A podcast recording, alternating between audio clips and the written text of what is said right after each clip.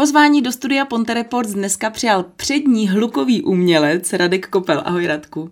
Dobrý den, ahoj. Já jsem si tam napsala hlukový umělec a já jsem pak říkala, proč jsem si tam napsala, když jsem si to po sobě četla, přední hluboký umělec, ale zůstaneme u toho hlukového umělce. To by bylo lepší. Ty jsi totiž označován jako otec českého noisu. Prosím tě, co to je ten noise? Vysvětli nám to. No zřejmě někdo, kdo k tomu nerozumí, tak to takhle pojmenoval. No tak co si mám představit, eh, protože samozřejmě, když si tě vyhledáme kdekoliv, tak eh, vždycky si spojován prostě krabička noise. Tak co to je noise? Hlukový umělec asi zřejmě to se odvodí, odvozuje od toho, že e, tvořím e, hlukové věci, hlukovou hudbu, dáli se to tomu tak říkat. A možná právě proto, že to dělám hodně dlouho, tak, tak je to ten klasik, nebo jak se to pojmenovávala? Ten otec. Otec. Ty budeš ale otec toho noisu tady u nás v Čechách. Jakou má vůbec historii noise obecně? Kde je nějaká kolíbka noisu? No, určitě strašně dávno vychází to z hudby jako takový, eh, s tím, že muzikanti nebyli spokojeni s tím, co dělali a chtěli posouvat věci dál. Takže určitě to eh, se najelo na lajnu industriální hudby, kde se začaly využívat kovy, různé rytmizace hm, věcí, které nebyly běžné. No a pak to přešlo už dál k té čisté hlukové bázi, kde vlastně se ty věci postoupily dál a ještě se zextrémnily. A co ty všechno k tomu třeba používáš, k tomu rachotu tvýmu? No, v poslední době už pouze a hlavně efekty a generátory, ať už e, zvukový nebo, nebo hlukový přímo, který jsou na to dělaný. Ale dřív jsme používali a i v kapele používáme železa, všechno, co je schopno vydávat zvuk, tak to vlastně převádíme a e, tvoříme ten pomyslný hluk nebo tu improvizovanou masu zvuku. Kolik příznivců třeba tady u nás je? Toho, já nevím, dá se tomu říkat nějak žánr? Hudební, Určitě to je žánr. Je to jeden z těch proudů, který samozřejmě není e, tolik vidět a není tak v úvozovkách populární, protože prostě je to okraj. Jako úplně ten nejokrajovější okraj.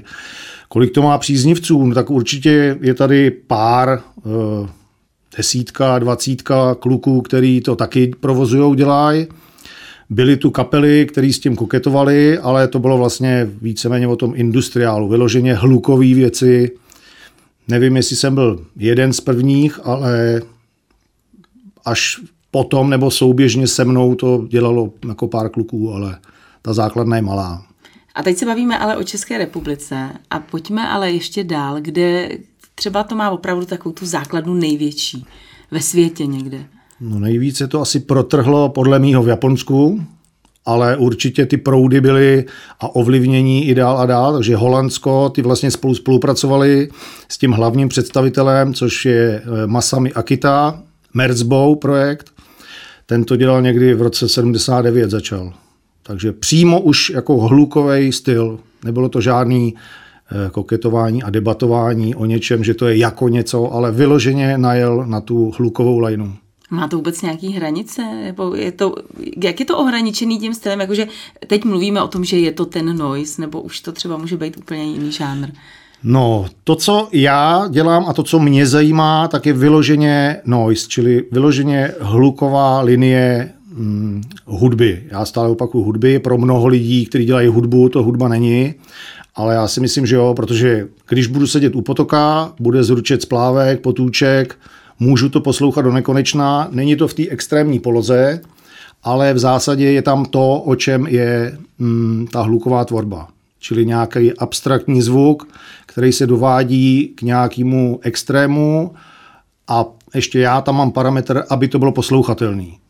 Myslím ve smyslu technickým. Frekvenční pásmo nějaký vyplněný, aby to nebylo jenom, když si pustíš vysokotlakou páru, tak která syčí a je nepříjemná. Je to jenom strašně omezený spektrum, ale my se snažíme to dělat co nejšířeji.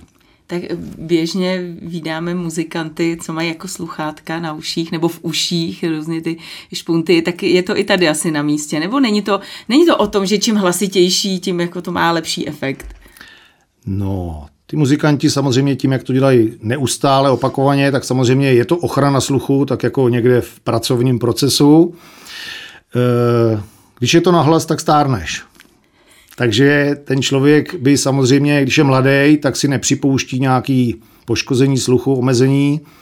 Měl by, pokud to poslouchá na hlas, ale nevím, co k tomu dodat. Prostě ta tvorba je do té doby, dokud je člověk ochotný jít až někam, kam je schopen zajít. Ale víš třeba o nějakém filmu, kde eh, byl třeba byla právě použitá tahle jako tenhle žánr, ten noise?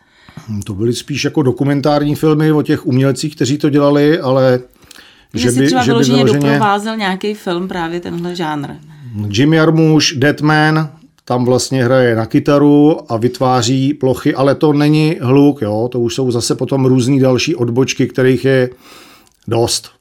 Je to ambientní hudba, je to dron, čili nějaký eh, drnčení dlouhodobý plochy a tak dále. Těch jako různých odstínů je hodně.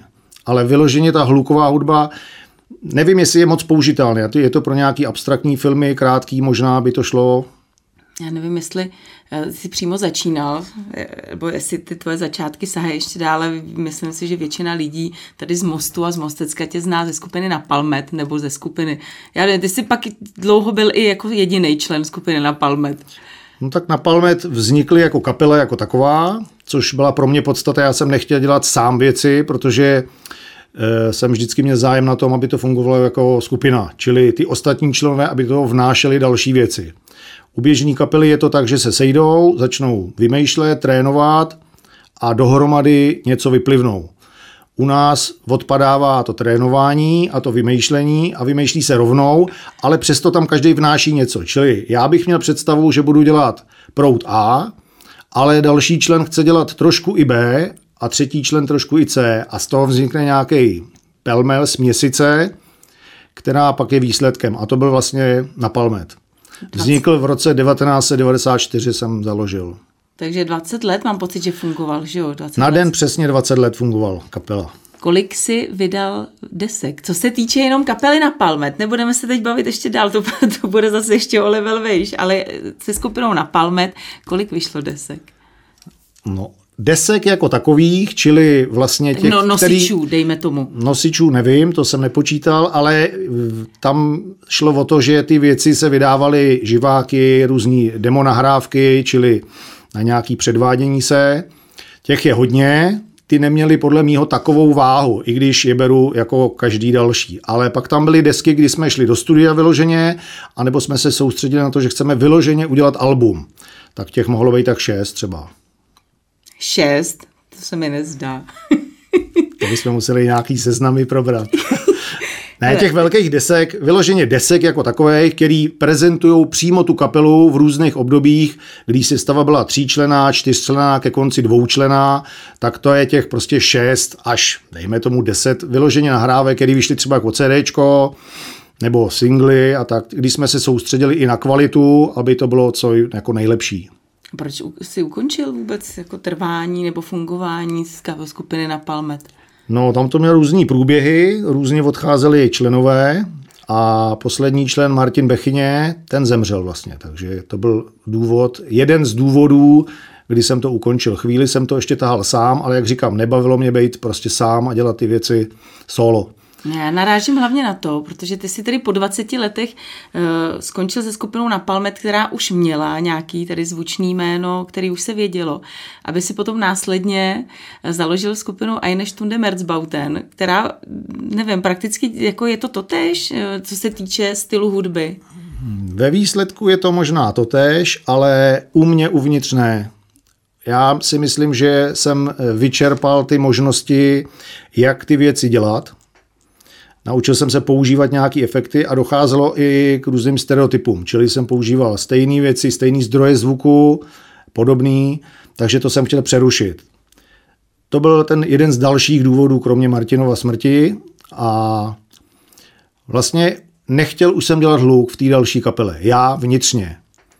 Takže jsem přibral členy další a to, jak jsem mluvil o tom, o tom proudění ABC v tom v té tvorbě, tak ty další dva členové naopak ty to zase chtěli dělat. Byť to jsou muzikanti, takže tady vidíš, že se to vlastně mísilo a otočilo se to proti mně. Takže ta tvorba je strašně různorodá teď. No. Používáme to bez úplných zábrán, čili když nás to napadne, použijeme běžný nástroje, který upravujeme, čili ten zdroj zvuku je vyloženě hudební, anebo používáme zase elektroniku, generátory a neděláme si teď už hlavu s tím, aby to bylo jako to bylo u Napalmet, aby to bylo industriálně hlukový, čili hluková báze s industriální jako tématikou a s industriálním pocitem, tak to bylo u Napalmet. Teď vůbec to neřeším. Nevyšlo o to, že ty si tady nějakou už zajetou značku vlastně už si jakoby pohřbil a teď si začal vlastně prakticky od nuly. No to pohřbení té značky, to jsem jako v sobě ani ne tak dlouho jako chvilinku řešil, že na tom je vlastně postavená populární hudba. Že ty buduješ značku a na ní potom stavíš, třeba na deset let přerušíš a opět to vytáhneš a vytáhneš stejnou značku. A to já jsem chtěl vyzkoušet, jestli to je pravda. A opravdu je to pravda. Když založíš novou kapelu a začneš od nuly, začínáš jako kdokoliv jiný. Což je, což je úžasný v tom, že si můžeš dělat, co chceš. To je právě to, že my jsme se vlastně ne, ne, ne mm, mm, ne, ne, nejsme pokračovatelé té značky na Palmet. Já jsem to chtěl oddělit. Jo. Takže kdo jsou tedy další členové a než tu Demerzbauten? Mm, Zdenek Souček, který už u vás byl na rozhovoru, a Jan Pimpera. Jan Pimpera. jsou to muzikanti a ty, ty třeba ovládáš nějaký opravdu hudební nástroj, jako je třeba kytara nebo něco? Hudební nástroj vůbec, ani zpěv, nic. Jsem neposkvrněný, jsem čistý v tomhle směru. Tak a jak dlouho jako Eine Stunde Merzbauten už uh, fungujete? Je to od konce ukončení na Palme, čili 2014. To už fungujete sedm let? Hmm, to už bude. Kolik už jste tedy vydali za těch sedm let desek s Eine Stunde Merzbauten? Vydali jsme pět a nahráli jsme osm, mám dojem. A teď se bavíme o tom, že jste na, nahrávali ve studiu. Jak dlouho vám trvá? Takhle, kolik je tam písníček a jak dlouho vám trvá nahrání jedné desky? Písničky v tom je opět ta volnost. My neřešíme, jestli tam budou 3, 4, 5 nebo 99, což umožňuje formát CD. Přijdeme, nahrajeme, domluvíme se, takhle rychlý to je. Protože máte šikovného zvukaře ve studiu, ten je schopen to pochopit, uchopit a natočit. Eh, ty jsi známý taky tím, že, nebo vůbec vaše desky, ať to byly na Palme, teď ta Eine Stunde Merzbauten, tak ty fyzické nosiče, tak ty obaly jsou opravdu velmi originální. Děkuju. Eh, ať už třeba i typem jakoby toho obalu, typem papíru, tak samozřejmě tou animací. To si taky všechno vymýšlíš sám, nebo koho, kdo ti s tím pomáhá? Snažím se. Měl jsem dobrý učitele, Petr Havlík, ten u vás byl taky na rozhovoru, kruhy se uzavírají. Takže od něj jsem měl nějaký inspirace, určitě velký vliv a samozřejmě v tom hraje hodně velký jako míru estetika industriální, čili to, co bylo u Napalmet, takže věci, které k tomu vlastně patří, šrouby, res, další prostě běžné věci, které se mnoha lidem nelíbí takže se používaly na obaly různé plechy, jak si říkala, papíry, různé typy. Chtěl jsem to spíš oživit, mm, až aniž bych jako dělal osmistránkový buklet k CDčku, tak radši jsem použil jiný typ papíru, udělal jsem jenom dvě stránky. Cenově to vyšlo stejně, ale vypadalo to líp. Eh, co LP? Desky, dlouhohrající, klasicky LP platně. Taky jsme vydávali, máme vydaný dvě, ale vydávali jsme hodně singlů malých, vinilových, takže to bylo ve spolupráci většinou s kapelama, ale to se bavíme o éře na Palmet. Bylo to taky díky tomu, že jsme byli zapojeni do těch spodních proudů, undergroundu, hudebního, kde ty lidi hodně komunikovali, vyměňovali se nahrávky, takže to bylo vlastně smysl a mělo to nějakou podstatu. No. To dneska trošku upadává. Takže když vydáte desku, tak opravdu fyzicky vydáváte desky, nebo i třeba jenom na internetu se vás můžu Dřív jsem stáhnout. se hodně snažil vydávat fyzicky, fyzický nosiče, protože se mi to líbí a protože si myslím, že to má smysl, že ten člověk i ta kapela k tomu přistupuje možná to řeknu špatně, solidněji, než když to jenom nahraje a někam to plivne na internet. Ehm, bavili jsme se o tom, že hodně eh, ta muzika třeba nechci říct frčí, ale ta kolíbka je někde třeba v Japonsku. Já vím, že ty dokonce si slavný i v Peru. Je to možný, že někde v, v Peru s tebou vyšel i nějaký rozhovor v nějakém, eh, v nějakém časopise? No, to už je asi nová aktivita, to vychází z těch nových jako mých kontaktů. Ty staré kontakty v mnohým opadly, když jsem ukončil na Palmet, což jsem už zmiňoval, že vlastně jsme začali od nuly, takže já jsem musel začít roztáčet tu spirálu znova. A je to vlastně jednoduchý díky internetu, takže si najdeš pár podobných lidí, kteří dělají podobné věci, začneš s nimi komunikovat, místo vyměňování fyzických nosičů, tak on ti nabídne k poslechu jeho nahrávku, ty mu nabídneš svojí. Takže dostal jsem se do Jižní Ameriky právě, díky kontaktům. No a zjistil jsem, že tam je prostě velká taky základná, ty lidi to dělají strašně divoce, přestože kvalitně, ale jsou prostě skrytý. Je to zase pro jejich pár 50 lidí, tak jako u nás pro 10 lidí. A nedošlo někdy k nějaké spolupráci, že by, že by si měl právě nějakého hosta takhle, to je jedno, ať z Peru, z Japonska, z Mexika, ale že by se podílel právě třeba na nějaký tvý desce nebo alespoň na nějaké skladbě? Tak přímá, přímá spolupráce ne, ale jsou spolupráce, že ty lidi si vlastně vyměňují posíláním nahrávky, různě prolínají svoji nahrávku nebo on ji přemixuje, to se děje. No. Eh, co takový festivaly? Existují vůbec nějaký noise festivaly? Existují, ale v tom poměru k, těm, k tomu počtu fanoušků jich je strašně málo. Kolik, kolik se třeba sejde eh, návštěvníků na takovémhle noise festivalu? Tady dělali kluci v Brně, v Praze se pokoušeli dělat, ale bylo tam, že ho přijdou nadšenci, ale díky tomu, že byly propojené scény, čili metalová scéna, kórová scéna, grindcore, hardcore a tak dále. To dřív bylo propojený víc, dneska už se to víc separuje, takže ty ty fanoušci, ty, ty návštěvníci tady to takového festivalu jsou z těchto těch řád. No. Mají rádi prostě extrémní muziku, navíc tam se jdou vyblbnout. Takže tam hrajou většinou eh, normální kapely, normálně hudební, byť pro někoho taky extrémní, a potom ty experimentální umělci. Neumím si dost dobře představit v centru Brna, někde v parku, jak je takovýhle festival Noise, tam musí je strašný rachot. No, to by měl být, ale to byl zrovna, ty zmiňuješ, asi festival, kdy se hrálo vlastně na sluchátka. Už to bylo v korona období, no. takže se hrálo vlastně na sluchátka. Předvádělo tak jak to probíhalo? Se to, na pódiu se předvádělo stejně jako na koncertě, akorát se nejelo na bedny, ale vysílalo se to přes Bluetooth do, všem do sluchátek, kdo měli zájem. Takže tam několik bláznek chodilo po parku ze sluchátky. Bylo absolutní ticho a každý si nastavil hlasitost, jako se mu líbilo bude zase někdy nějaký takovýhle festival.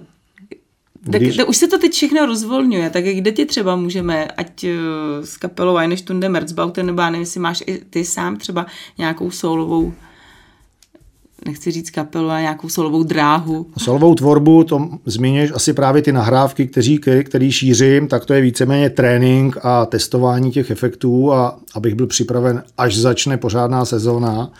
Ale jestli něco takového bude, nevím, začíná se rozvolňovat, ale začínají normální kapely, takže takže pořadatele... zatím, když tě budeme chtít někde vidět, tak zatím nemáme šanci. Leda v mostě, jak jedu do práce. Hele, co třeba ty posloucháš za muziku? Třeba máš, já nevím, sedíš v té tramvaji, jedeš tamhle do fabriky, tak uh, máš sluchátka na uších, co posloucháš? Dneska už neposlouchám skoro nic. Dobře, ale když by si měl něco poslechnout, eh, tak eh, co, protože podle mě není možný, aby někdo takhle jel někam a poslouchal ten noise ve sluchátkách. To podle mě není normální, není to možný. Možný to je, ale to je tak 20 let zpátky. Dneska už opravdu neposlouchám víceméně nic. Už vůbec ne v tramvaji. Já mám rád na to klid, v klidu si sednout doma, pustit si to na v celku slušní aparatuře, aby to hrálo. No a jakou si poslechneš muziku? Od Vlacha po Bacha. A to nekecám. Takže co se mi líbí? Buty, cokoliv. Bratry Ebeny, to zmiňu, takový ty, kterými jsou blízký, Myšíka, cokoliv, Honzu Spálenýho, takže normální muziku. Máš nějaké své webovky nebo něco, kde můžou lidi sledovat právě třeba tu tvoji kariéru hudební? No mělo by to být všechno na www.napalmet.cz, tam to je jako i združiště a rozbočník na všechny další aktivity. Nejenom moje, ale i ostatních členů. Takže my mrkneme, hele, já doufám, že budeš dál uh, pracovat uh, na svých hudebních, uh, na svých hudebních, uh, jak, jak se to řekne? Tvorbě. tvorbě, na svých hudebních tvorbě. Pak to stříhneme. Ale hele, jak se jmenuje ta, já jsem ještě chtěla, jak uh, pracuješ na těch kapelách. Ten, Hudební podnik měst Mostu Litvínova Hudební podnik, tak ještě Martí, to ještě navážím, jo, hudební podnik. Ty jsi taky ale známý tím, že leta tady eh, dáváš dohromady nejen místní kapely, jmenuje se to hudební podnik měst Mostu a Litvínova. Eh, kdy tohle vzniklo a jak vůbec jako přicházíš, kde přicházíš na všechny ty kapely, protože ten obsah je neuvěřitelný.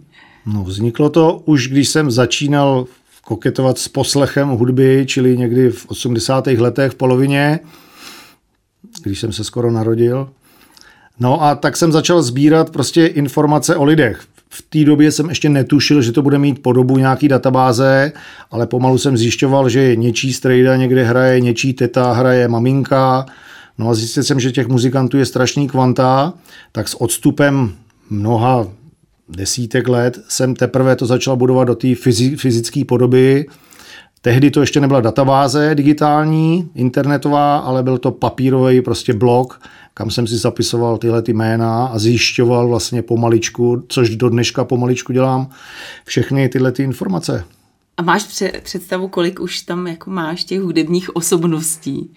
Kapel je kolem 700 a hudebníků kolem 1500.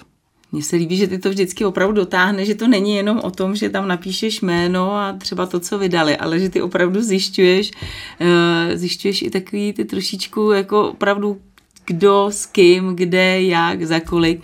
Kde to bereš ty informace? Pomáhá ti s tím někdo? Snažím se to dělat sám. Nepomáhá mi nikdo, ale je to, je to taková mravenčí práce.